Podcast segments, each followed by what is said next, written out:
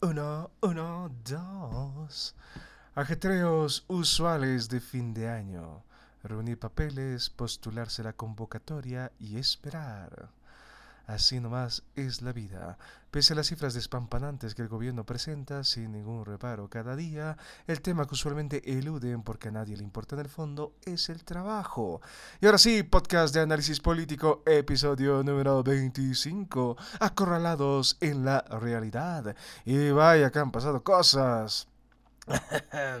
Camacho, el rey de las proclamas, en efecto, establece una nueva agenda constituyente, el federalismo, pues nos queda un largo camino por recorrer y ya veremos si tiene la voluntad política de llevar a cabo su propuesta. Yo tengo mis dudas, pero así nomás es la cosa.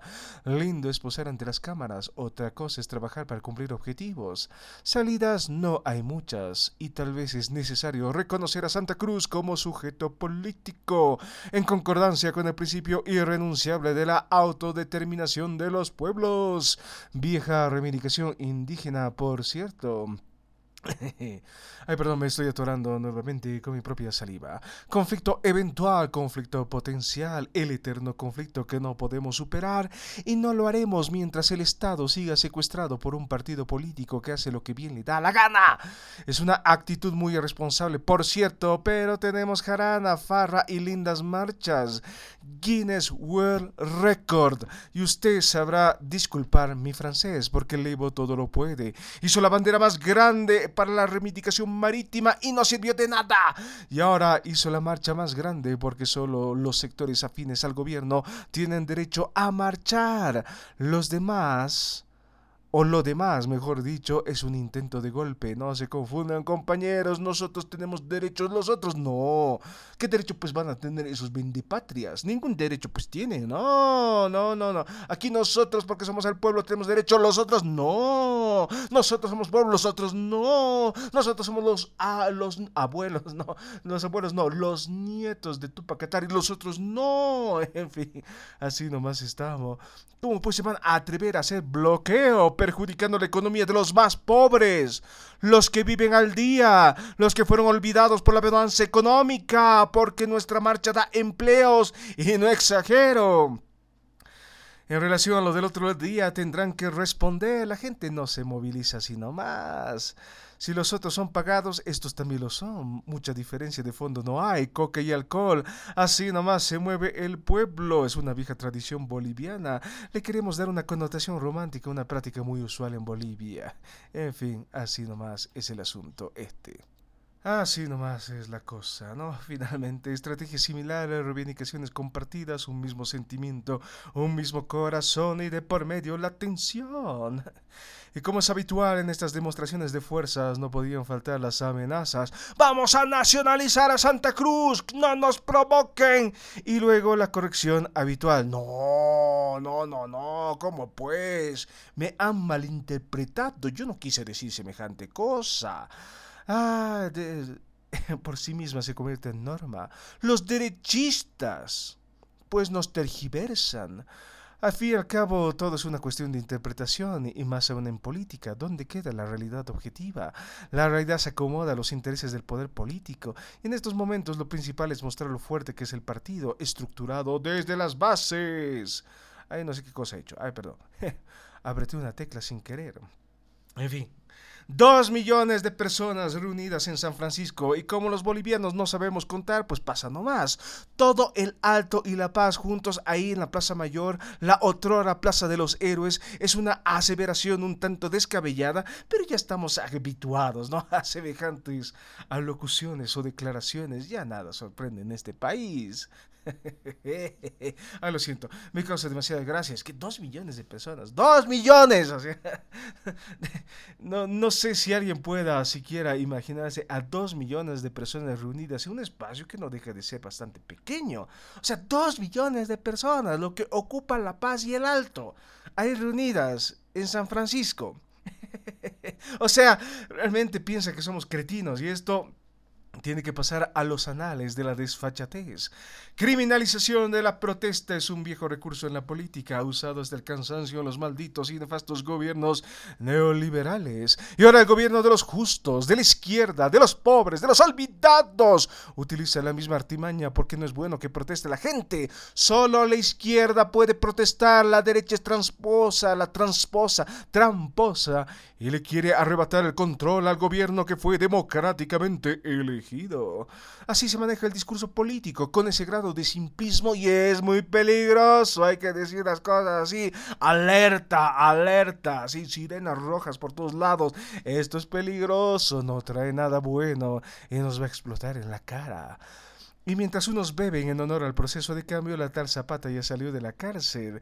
Esa derecha maldita que se inventó hasta un hijo. Y como solo suele, suelo, suelo, suele suceder en estos casos, en un país obnubilado por la prensa amarillista, lo que más vende son las historias de asesinatos y los detalles escabrosos. Tuvieron sexo al lado del cadáver, así dicho en letras grandes y rojas además, para que la gente no se confunda. Y eso es lo que espera la gente.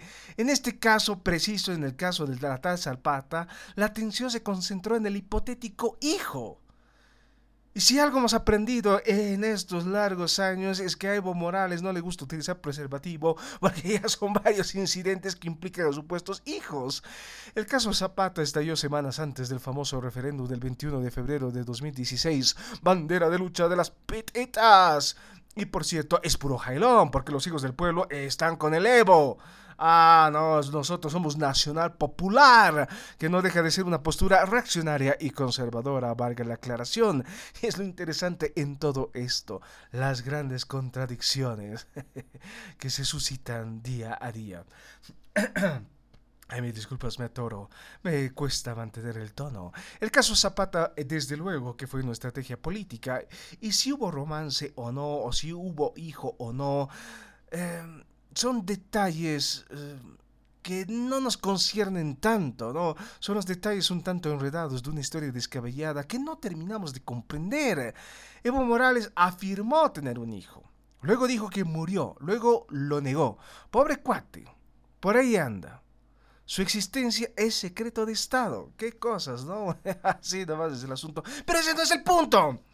Zapata regentaba una empresa muy rara y se adjudicó jugosos contratos. La cola del dragón chino, como bien lo dijo una publicación, bueno, una investigación de página 7. ¡Uno, página 7! Ah, no, pues como pues esos de los chilenos, ah, no, esos de los imperialistas. Pero al fin y al cabo la investigación está ahí. También hay gente seria trabajando. Bueno, también había gente seria trabajando en ese periódico en aquel entonces. Entonces, habría que leer por lo menos la publicación. Eh, pero bueno, lo que todos parecen olvidar en este caso concreto es el tema de fondo. Y el tema de fondo no es tanto el romance entre Zapata y Evo Morales y el hijo de por medio. No, el tema de fondo es el tráfico de influencias y es un acto de corrupción grave. Pero no. Todo fue una trama de la derecha, una conspiración de Samuel Doria Medina, el genio maligno detrás de todos los problemas de la patria y que ahora se dedica a hacer TikToks, que es su verdadera vocación. O sea, finalmente ese infeliz, ese gordo adiposo, así, lo quieren, o le podemos colocar todos los epítetos del mundo, ese, ese infeliz, el kencha, que como le suelen decir aquí en Bolivia, ese kencha, o sea, ¿ustedes realmente creen? Que tenga la capacidad de haber orquestado semejante plan, me parece un poco jalado por los pelos del poto, como solía decir mi profesora de literatura medieval. En fin, no sé. A mí, a mí me parece muy chistoso todo esto. Porque no se olviden, ¿no? La idea en ese entonces era decir, Evo es puro, Evo nunca se equivoca, tiene derecho pues a enamorarse. Puro chisme de cocina propagan estos derechistas. Pero ese no es el punto. Es un hecho de corrupción que destapa una sórdida cadena de favores. Ese es el meollo de todo esto. Lo demás no nos importa. Pero el problema es que hay un hecho de corrupción que debió haber sido investigado y que no quedó en nada. Y la taza pata ya ya salió, ya, ya, se acabó, ya todo eso quedó en el pasado y Zapata de seguro será premiada y la choca maldita se podría en la cárcel como un ejemplo para todos los vendepatrias. Pero de las cosas que hacen las empresas chinas, En Bolivia, pues nada y nada sabemos realmente. Y ese es un gran problema y tal vez nunca sepamos realmente qué diablos pasó en aquel entonces. ¿Cuál es el rango de acción de todas esas empresas? ¿Qué realmente estaban haciendo? ¿Qué realmente estaban exportando, sacando de este país? Bolivia sigue teniendo las tasas de deforestación más elevadas del continente y del mundo. Valga la aclaración el gobierno del cambio, el gobierno de los pueblos indígenas, ya todo muy bonito, y sin embargo, ¿qué cosa se ha hecho? Los pueblos indígenas de las, de las tierras bajas, los pueblos indígenas del oriente boliviano, están en peligro, eh, en peligro de extinción, valga la aclaración. Pero eso no importa, estamos en un proyecto tan bonito, andino, eh, urbano, aymarocentrista. No, ¿qué nos importa pues esos pueblos del oriente? Pues ¿acaso son pueblos? No, no son pueblos. El único pueblo es el pueblo aymara, el pueblo aguerrido, el pueblo que resistió el embate de las continuas y sucesivas conquistas. Lo demás no importa. Así nomás es. Y bueno, volviendo al tema que nos concierne el día de hoy, más que una demostración de fuerza, la farra del otro día muestra cuán frágil es el gobierno en realidad. El gobierno de la crisis perpetua, valga la, valga la aclaración. El hombre fuerte sigue siendo Morales. Arce es solo un adorno. Lo pusieron porque no quedaba otra. No tiene donde mando. Y su única misión es aplacar focos de resistencia que atiza tosudamente. Tal vez es parte de una estrategia política cuya finalidad me escapa. Es, o escapa mi entendimiento. Porque la verdad yo no comprendo. El gobierno desde luego, lo necesita controlar todo y no tiene la capacidad de hacerlo. La situación está a dos dedos de salirse de control. La marcha por la patria, ese vocablo bien extraño y que a mí me pone los pelos de punta porque soy un viejo progresista, lamentablemente, aunque algunos me digan que soy un reaccionario fascista, en realidad soy un po progre postmoderno. Así nomás es. Y eso de la patria a mí me eriza los pelos porque me evoca a las corrientes ultraconservadoras, dedichistas y reaccionarias medio fascistas fascistas eh, de fondo. Pero bueno, esos son otros temas.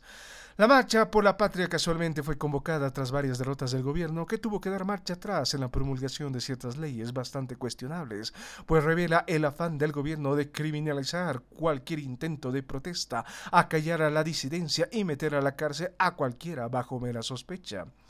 Desde luego me podrán decir que soy una víctima de la desinformación del cerco mediático que teje mentiras, pero el accionar del gobierno es unívoco. Citaciones a periodistas revoltosos, amenazas cotidianas, provocaciones gratuitas, destitución de autoridades que no están alineadas con el glorioso proceso de cambio, verticalidad en la toma de decisiones y otras cosas escabrosas. No faltarán los comedidos que me dirán, pero siempre ha sido así, pues, siempre ha sido así, pues.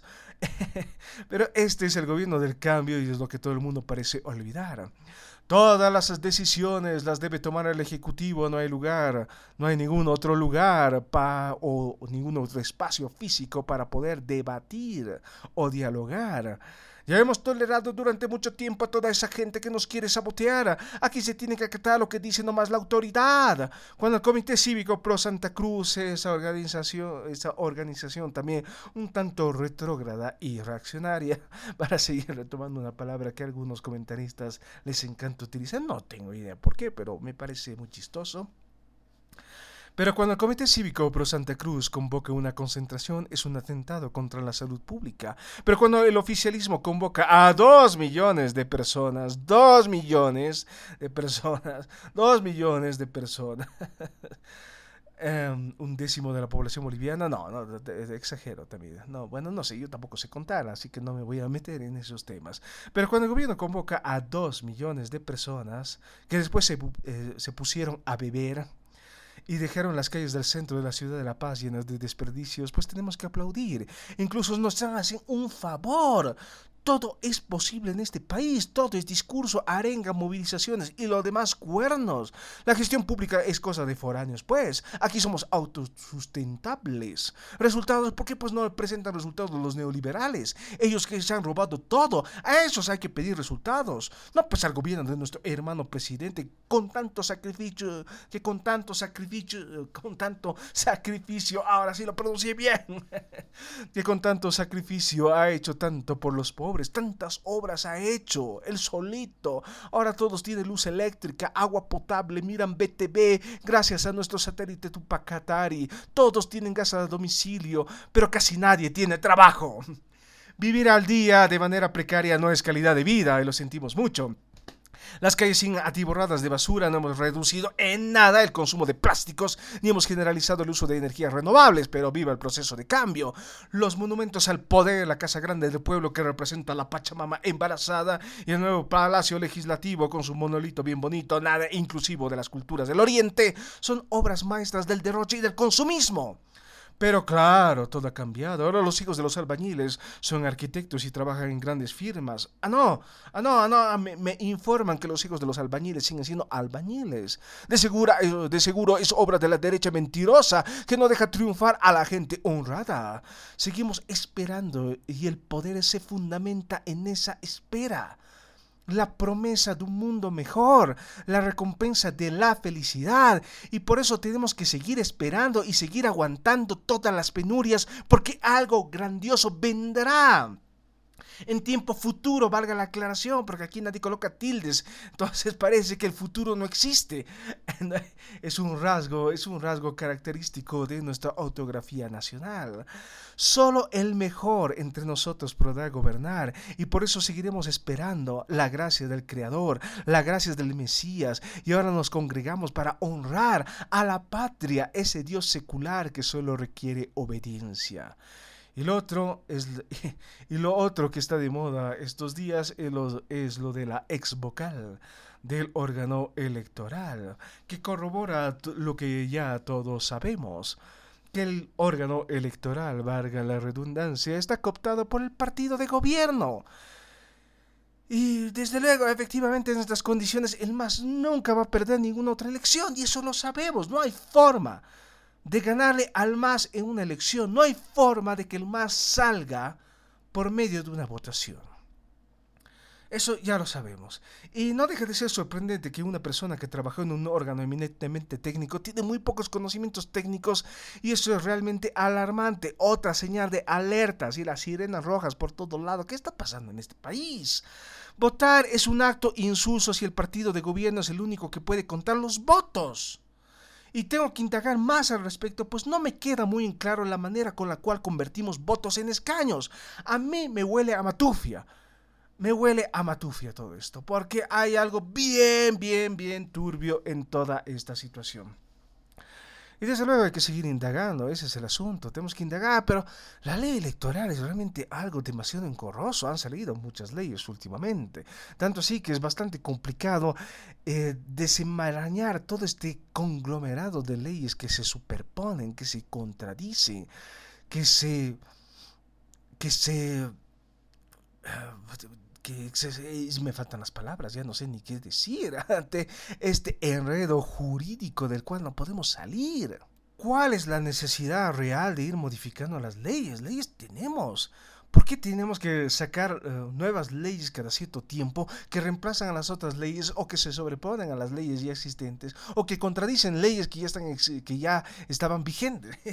es decir, no sé, a mí me huele a algo muy turbio en todo esto, en la manera como se está manejando el marco normativo, porque el gobierno puede hacer lo que bien le dé la gana. Y eso es algo demasiado peligroso en un país en el cual estamos muy acostumbrados a hacer lo que bien nos da la gana.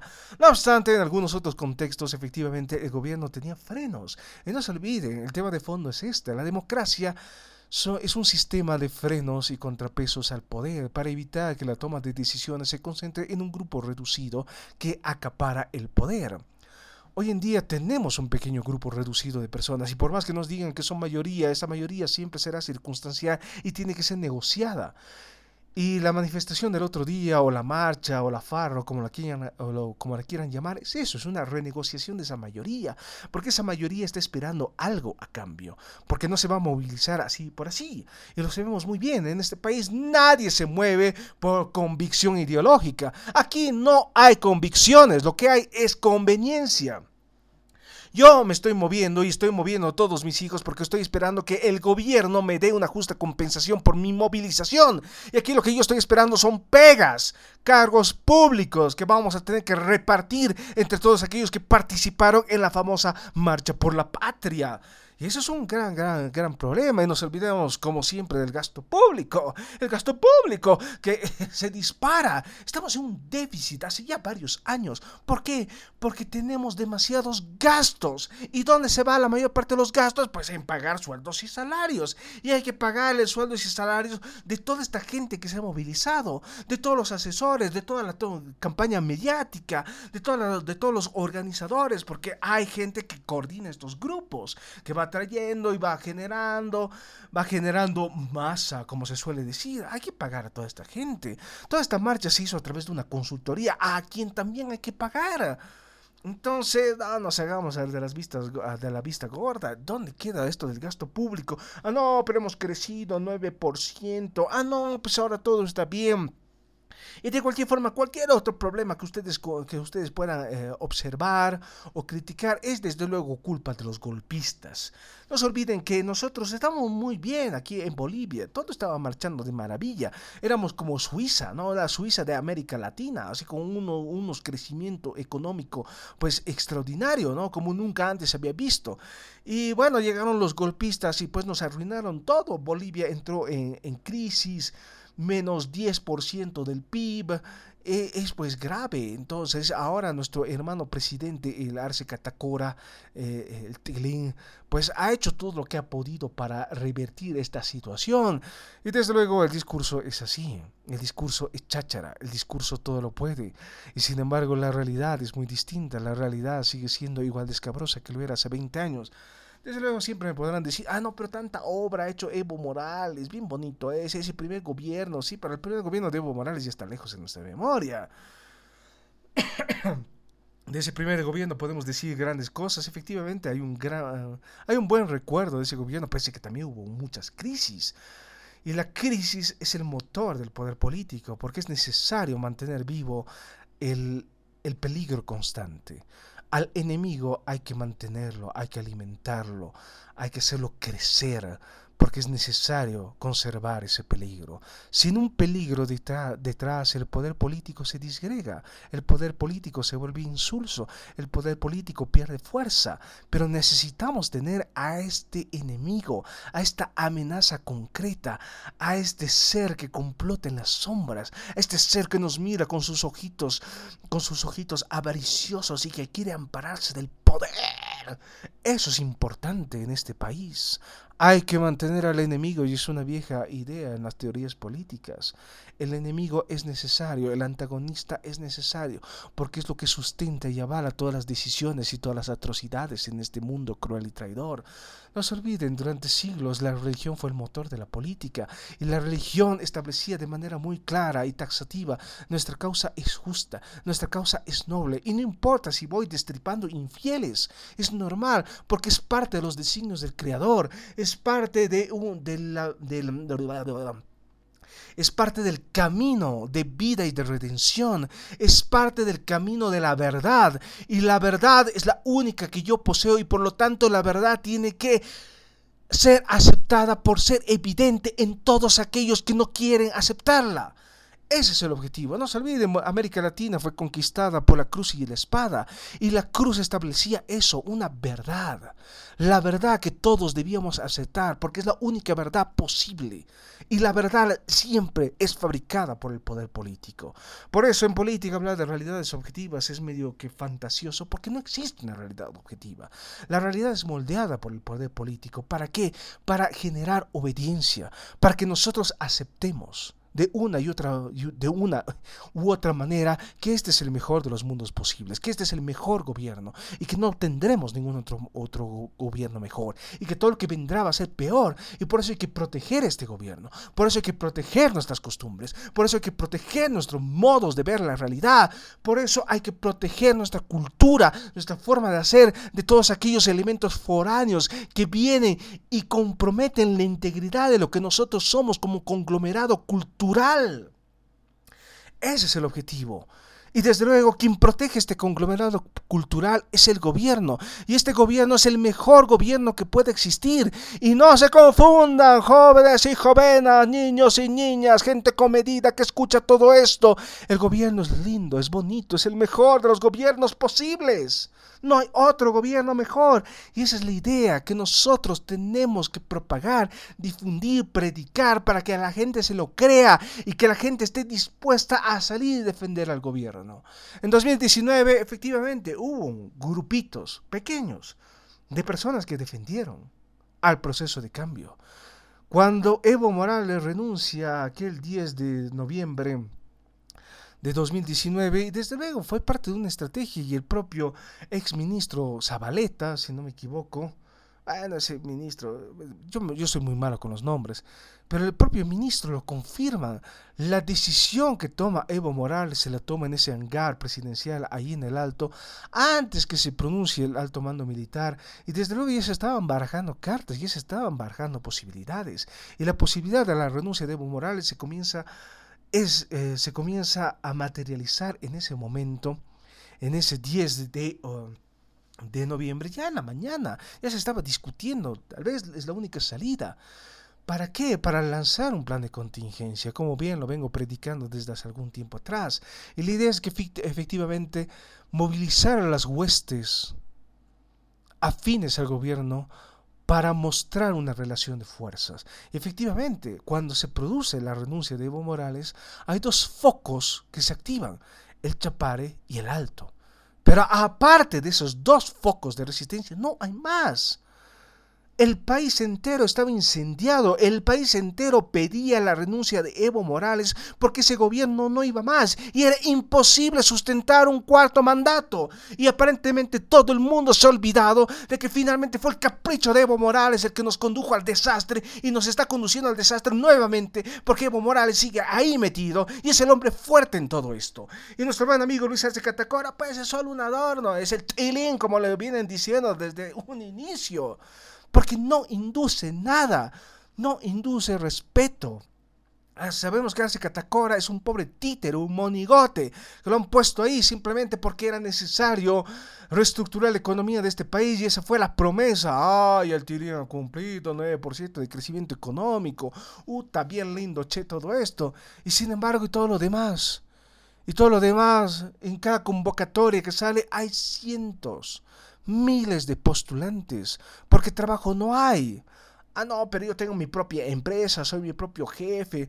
Pero no aportas, no aportas a no tienes una jubilación garantizada, no tienes derechos sociales adquiridos. Quienes tienen derechos sociales en este país, y hay que decir las cosas como son, son los asalariados, son las personas que están aportando a un sistema de salud pública, son las personas que están aportando a un sistema de pensiones. Esas son las personas que tienen derechos. Los demás, ¿qué? ¿Tienen posibilidad de acceder a servicios de salud? ¿Cuánta gente se sigue muriendo por efecto de la pandemia y en este país no nos importa?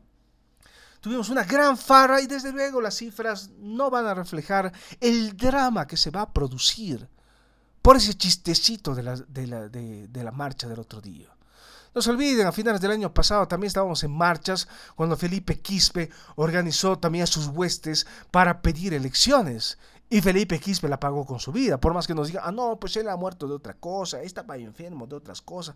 Igual nomás, la pagó con su vida. Y mucha gente se enfermó a raíz de esas movilizaciones. Y a raíz de esas movilizaciones, en medio de una crisis sanitaria, también mucha gente murió. Y nos olvidamos del asunto.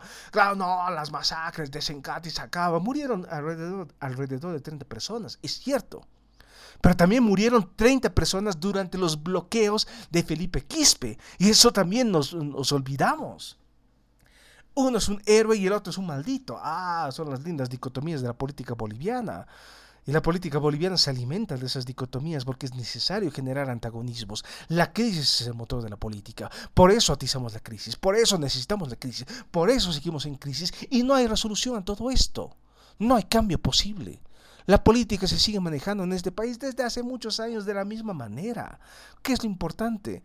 Utilizar la política como qué? Como un lugar para hacer fortuna. Utilizamos la política para qué? Como un lugar para obtener prestigio, para hacer relaciones, para obtener grandes y jugosos contratos con estas empresas transnacionales, muchas de estas chinas. ¿Para qué? Para seguir explotando nuestros recursos naturales con la misma, em, de la misma manera que siempre se hizo en este país, con esa lógica extractivista, poco, poco, poco saludable, porque no, no, entra, en, no entra en concordancia con el paradigma del vivir bien.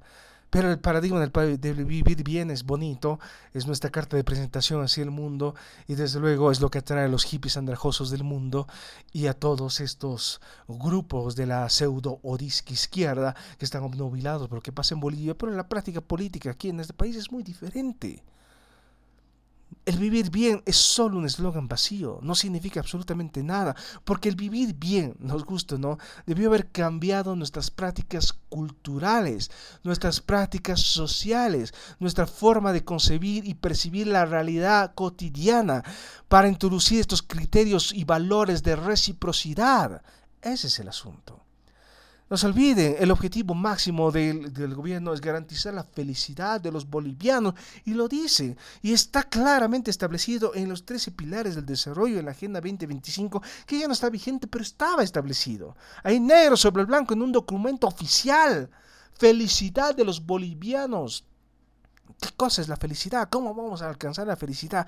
¿No les parece que es un criterio un tanto subjetivo para manejar y un tanto peligroso para manejar, cuando menos desde el punto de vista político? No, es que el gobierno no puede intervenir. Interviene interviene en todos nuestros ámbitos de vida. Y el vivir bien es un paradigma no solamente de gestión pública, es un paradigma de vida. Es una nueva filosofía y una nueva forma de encarar la realidad que nos importa un verdadero cuerno porque seguimos metidos en lo mismo. Extraemos recursos naturales y contaminamos de manera tosuda nuestro medio ambiente pero somos la vanguardia del, del, progresismo o de la progresía o como lo quieran llamar. Yo soy un viejo progresista, soy un viejo posmoderno, al fin y al cabo. Yo que todo lo veo de manera muy relativa porque es mi enfoque de vida y finalmente cada quien tiene su enfoque de vida o las personas pueden estar de acuerdo o no con lo que yo pienso. Al fin y al cabo, es, es simplemente un punto de vista entre muchos otros. Y ahora sí, me voy a tomar mi, mi taza, mi laza, mi taza de leche. Sean felices y espero que pasen bien este fin de año. Eh, no sé si este sea el último capítulo de este año medio normal. Ya veremos. En todo caso, para el año voy a tener que reestructurar todo esto para hacerlo un poco más atractivo al público de masas. En todo caso, siempre les deseo todo lo mejor. Pórtense bien, cuídense y cuiden de los suyos.